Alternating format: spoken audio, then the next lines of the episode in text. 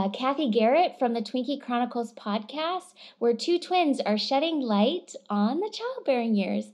I have here with me tonight uh, Miss Cara Strange from Postpart of Me. Cara, do you want to introduce yourself?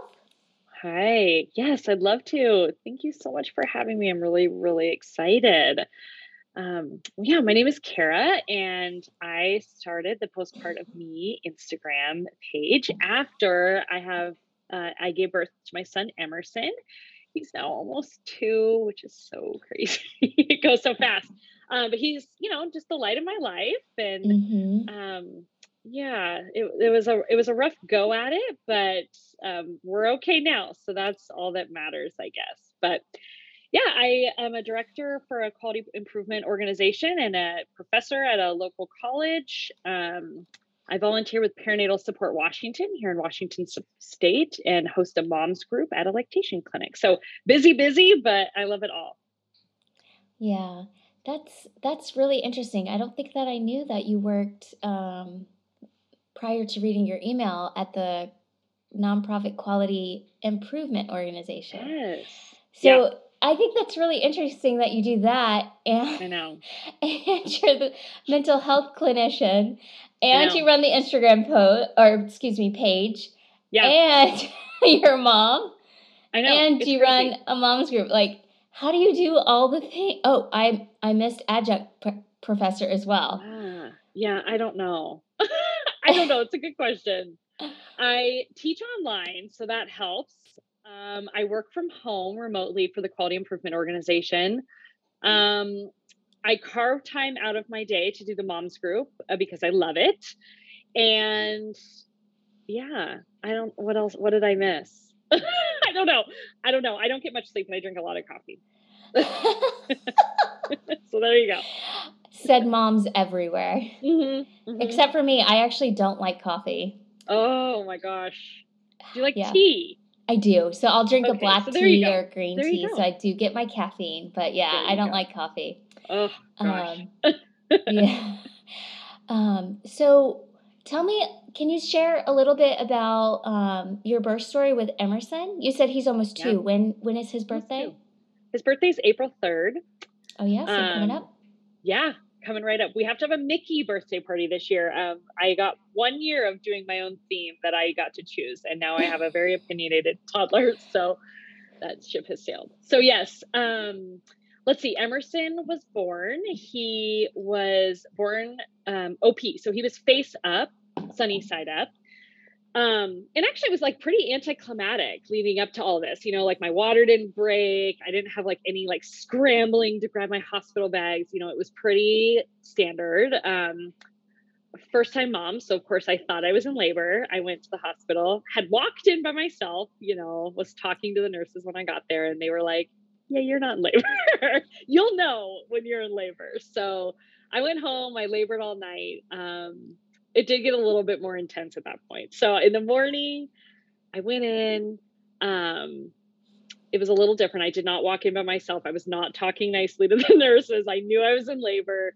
Um, and yeah, they hooked me up and I, I got to rest during the day, which was great. And um, I started pushing at about 7 p.m. He was face up, like I said. So uh, they knew I was going to tear, but um, I don't think they knew the extent of it. I um, started losing a lot of blood. Um, really, that's like all I remember, and was in and out of consciousness for most of that time. So I actually don't remember a lot of the delivery. Um, I was in and out. I lost my vision. It was very scary. I kept saying, I can't see, I can't see. That was like really all I remember. Um, a lot of blood, in and out of consciousness. I remember like at one point coming to, and my OB kind of like grabbed me and she was like, okay, you need to either push or I have to grab the forceps. And I was like, okay. So I gave it like one last push and he came out and he was very healthy. Everything was great with him. Um, I suffered a third degree, it's pretty severe third degree external tear, um, tore open my anus, and then two lateral internal tears. Uh, it took her mm-hmm. a long while to stitch me up and get me uh, to stop bleeding. But that did eventually happen. I got wheeled to recovery um, after I had to have a catheter, which was ugh, traumatic in its own right. um, yeah, and then everything kind of was kind of normal after that. Um, I went home and you know I had I had heard about the postpartum poop, but I wasn't like, you know, like your first mom, first time mom. Like you're like, it's gonna be hard, but like they give you like two little stool softeners, you know. So I was like, okay, you know, didn't think much about it. Um, it was horrible. I, I ended up blowing the stitches that had uh, some of my internal stitches when I went to the bathroom. It was horrific. Um, I went in the next day. There wasn't a lot of like communication with my OB and the nurse. And so she checked all my external tearing and was like, everything looks great. Like, go ahead and go home, just rest.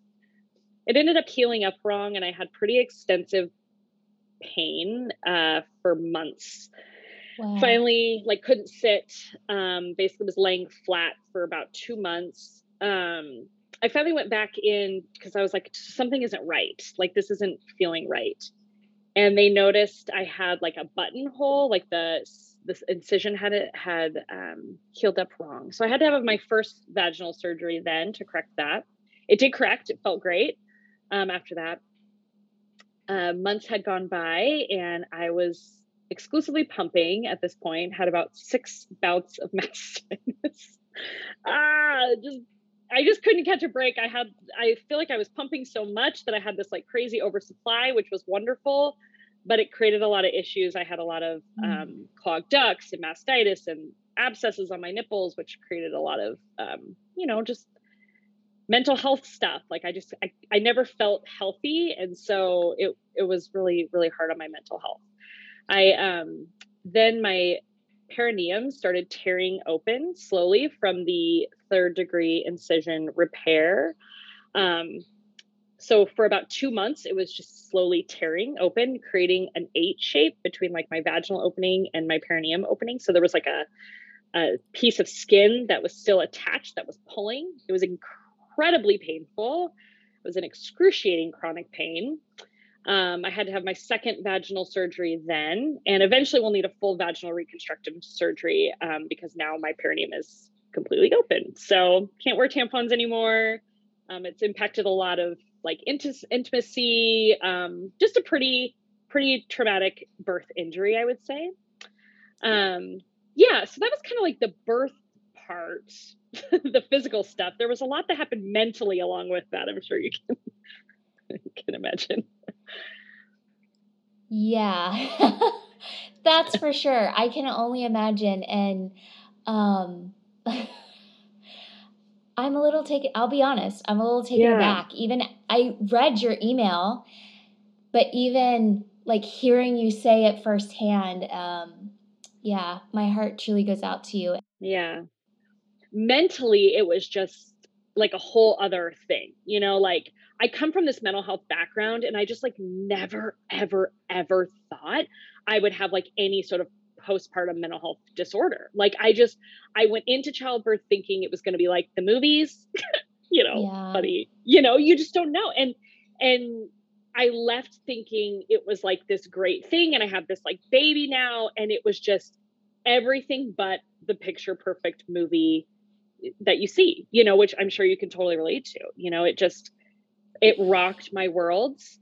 Um, you know, mentally, I was so, I had such bad postpartum anxiety, which I've learned now was actually not anxiety at all. I was misdiagnosed and I actually had postpartum OCD, which is very interesting because not a lot of people talk about postpartum OCD. And I think it's because it gets misdiagnosed so often. But I was having like these really horrific, intrusive thoughts about harming my partner, harming the baby. But what was interesting about it is like I knew it was irrational and I knew I would never ever do anything to hurt anybody, but the thoughts were so real. It was like watching a movie. It was like watching myself in a movie from above my head. Like I would literally be like, "Cara, you're acting crazy. You have to stop. Like quit behaving like this." But I could not physically stop. And you know, the I felt emotions so intensely at that time and I was so everything felt so out of control in my life. My body felt out of control. Mm-hmm. I was mm-hmm. in so much chronic pain. Um, you know, I had this new like little infant that was like foreign to me. I had never really, you know, I didn't know what I was doing, you know. um, my relationship dynamic had changed. Um, it was the height of the pandemic. I couldn't have help in the house. Like, you know, my parents could come over, but that was it. Like, I had no friend support. Um, you know, I couldn't go to like a lactation appointment. Like, there was just so much that was out of control that everything was just so intense for me. And it really, it, you know, it peaked at a point where I was having a lot of like postpartum rage. I was like picking fights with my partner, and like we just, you know, we don't really fight. We're both pretty laid back, and you know, it was just, it was like a big spiral. Everything was pretty out of control. My postpartum mental health was definitely a huge, huge, huge factor, and like what made me want to like start an Instagram page and connect with people who've also been in a similar experience because you feel so alone.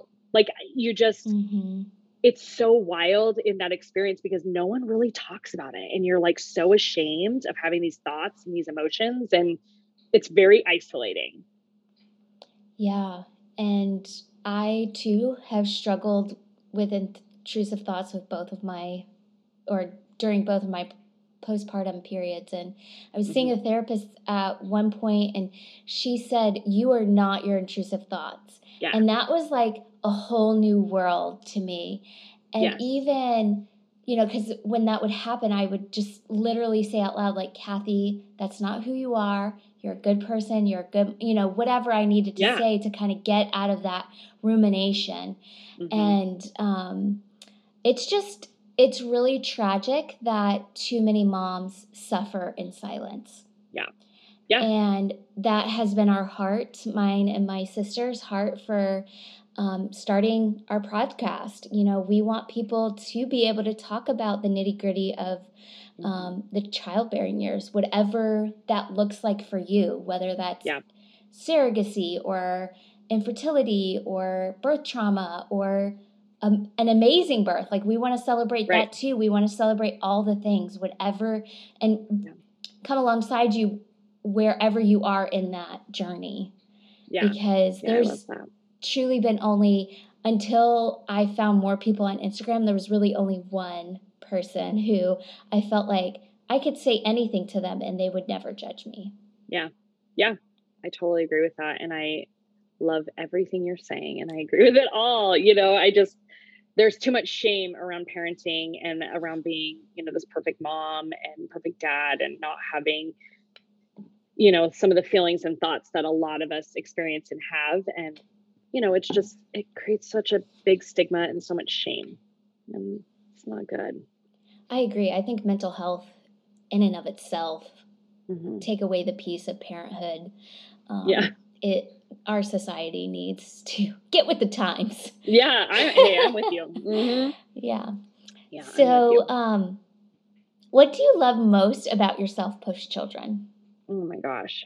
Well, I mean, I just feel like I mean, excuse my language. I just feel like a badass, you know, like I just feel like so strong and like so resilient and yeah, like this new Cara who's a mom, I'm like literally like I'll be in a workout class and be like, you had a baby, like you can do this, you know, and um it's just like completely reframed my thought process of like, you know, women are absolutely incredible. And moms especially like i just the fact that women have these babies go back to work raise these kids like do all the things it just blows my mind and i'm i'm like proud to be one of them so Aww. i just think yes i just think like i love the new version of myself like i feel strong i feel resilient i feel like i have a completely different view on life and appreciation for life um i like want to be healthy and strong for my baby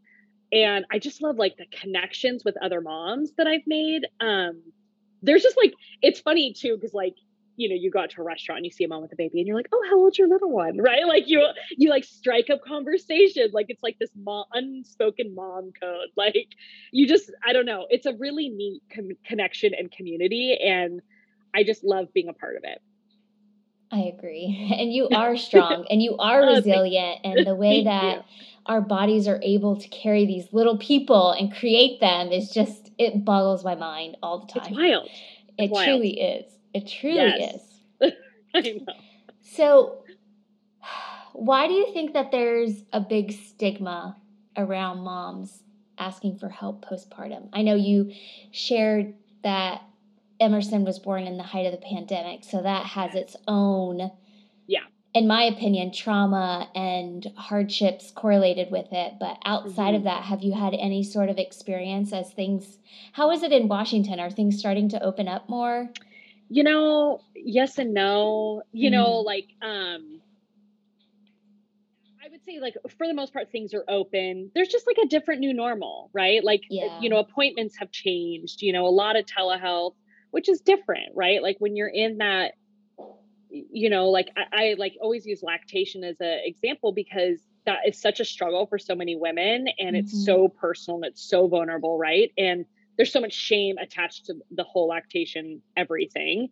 Um, you know, and then like having a virtual lactation appointment, like that's like nearly impossible, right? It just makes that's it just feels so much more frustrating, and you're not able to like really see the latch, you know, or you know whatever the magic they're working in those appointments. But um yeah, I think Washington is you know, we're a very liberal state, so it's lots of mask mandates, lots of um, vaccine mandates, which in my opinion is great. Um, and so, but things are slowly opening up. Yes, not to where I'd like them to be. I'm sick of wearing the mask.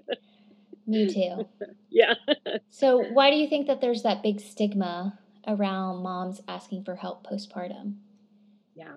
I think, well, I have two thoughts on this. One, I think social media is our best friend and our worst enemy when it comes for to parenting. sure. I think you can find so much good information on there and like so many cute outfits and all, you know all the fun things about parenting on Instagram. But there's also this harsh, unrealistic fake reality that has been created where I think it's makes moms feel so shameful that their house isn't clean and that their babies don't look perfect and that they're not feeling happy and they're not loving every moment of motherhood and uh, that their baby's not sleeping through the night because they can't afford to buy the snoo and you know different things that have created just this false narrative of perfectionism in motherhood and i think that plays a huge piece into people not wanting to ask for help because it makes them feel less than.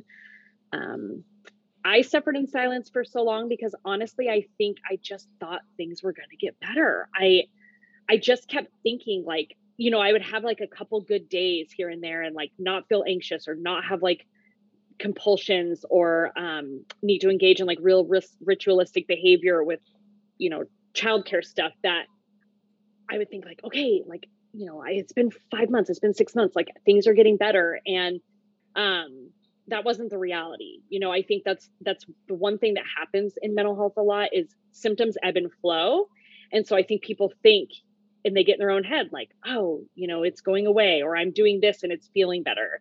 You know, I was seeing a therapist at that time and she was great, but it wasn't the the right regimen of treatment that I needed to be really feeling better. I needed medication. And um, I was scared to take medication because I was breast, you know, breastfeeding, and there was just a lot of factors. I think. I think there's just a stigma that's been created around mental health, which hinders people in getting the information to make good, educated choices. Had I had the right inf- information at my fingertips, um, maybe I would have asked for help sooner. But everything I was seeing was not what I was experiencing.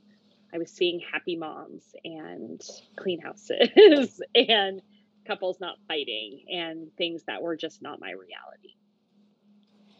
Yeah, I agree. After my first, like I said, I had pretty bad um, postpartum anxiety. It could have been OCD too because of the intrusive thoughts. I'm not sure. Yeah. But yeah, I was seeing a therapist at the time and um, I probably a bit of self pride, like overly prideful. Yeah. Um, I didn't want to admit I needed medication. And then yeah. after my second, it took a while for me to finally get on medications. And now, I mean, I wouldn't say I'm perfect, but yeah. it's definitely better than what it was. Yeah. And I think also when you have birth trauma, especially with your first, I had obviously not to the extent of the AFE, but I did have some birth trauma with my 1st mm-hmm. And so that brought its own set of challenges. And I think when I was in it, I thought this was normal. Oh, being yeah. a first time mom, I didn't realize that, you know, uh, checking my baby every 10 minutes through the night, making sure she was sleeping, was not normal. Or, Right. you know, um, arguing with my uh, my husband, you know, whatever. Like you said, picking fights. And I think looking back, I didn't realize that I did need help and I should have been more open to help and hearing what my therapist had to say. Um, and I'm hoping that at least for our children's generation, the tide will change so Yeah. mental health becomes more in the foreground. And actually, one of my friends um, on Instagram posted like a picture of her postpartum belly with her medication bottles and talking Mm, about love that. mental talking about mental health. And I was like, first off, you are so incredibly brave. Good for you. Yeah. And second, we need to be having this conversation about it's okay if you have to take medication. There should Yeah. be no shame in that. No. I call it sexy Lexi, my Lexapro, Save my life. Sexy Lexi. I love that. my life, saved my marriage. You know, it just, yeah, absolutely. And the cool thing I think about it for me is I still feel like me. You know, like I still have some anxious thoughts sometimes. I'm still a little tightly wound, but like it's not this spiraling, you know, like you were saying, like that rumination, just kind of this like out of control feeling. Um, it's just like a lot more contained. And I'm just like a happier mom, you know, which in turn is so great for my little one. Like I, you know, I just want to be the help, healthiest and happiest for him. And I think that's just what I needed. And that's okay. Totally I love okay. that so much. I tell my therapist that all the time that, you know, I want to be the happy and healthiest I can be for my children and my husband. Like that's Yeah. Yeah. I love that because I think too many people don't realize that you can be happier and healthier Mhm. um, regardless of what you're going through um, emotionally. yeah, Um, absolutely. so this is kind of a off the wall question, but I love asking people this question. Um. What uh, what what is bringing you joy in this season? Mm. Oh my gosh, I love this question so much. So many things. So, number one, like, I remember having a newborn and being like, oh my God, this is so hard. And now I have a toddler and I'm like, ah, this is so hard, right? But the coolest thing ever is this little personality that is just developing in this little Emerson who is so funny and so just he's something else, right? So he brings me so much joy. He makes me laugh all day. He's so cute and funny. Um, and I just I feel really lucky because I work remotely, so I get to spend that time with him, and I haven't missed a beat with him. So I, you know, I, I count my blessings every day for that. Um, that brings me so much joy. I love that it's getting warmer and sunnier out. That brings me a ton of joy. I'm over the Washington winter. Um, my husband and I are going on our first Valentine's Day date in a long time since pre baby. I know. So that brings me a lot of joy. Like there's just a lot of, I feel like a lot of positivity happening these last couple weeks. So um, maybe that's a silly answer, but I, that's just kind of what's bringing me joy right now. You know, I don't think that there's any silliness in whatever brings you joy. I think you have to focus on those quote unquote silly things Yeah. to bring you joy so it gets you through the hard days. And yeah, Yes. I felt that way though um, when I had my first. I've loved babies since I was a kid, like 10 years Mhm. old. And I remember though getting to that, my favorite age was always like six to nine months. And then I remember Mhm. her kind of getting to that age and that was super fun. And at the time I was a nanny, so I had it, I had two kids to take care of, which was awesome. Right. And then when she got to like the more walking, talking, I was like, oh, this is kind of fun too. And then she got to Mhm. two, and then two and a half. I think two and a half might be my favorite, my new favorite. the sweet spot. Yeah, because my second is now t- almost two and a half. She'll be two and a half next month, and she's just hilarious. We call her Right. our ray, our ray of sunshine. Oh, um, I love because her her she just has that that personality and that smile that lights up a room. So sweet. Ugh, I love that. They are. They're so fun. Yeah. Ugh. Well, I have to say, I thoroughly enjoyed talking with you. Mm, I- Have enjoyed all of your content on your page and your support in the podcast. So, thank you again, Cara, so much for joining us. Thank you so much for having me. This was amazing. So fun to talk with you. Same to you. Again, everyone, this is Cathy Garrett from the Twinkie Chronicles podcast, where two twins are shedding light on the childbearing years. Bye bye, everyone.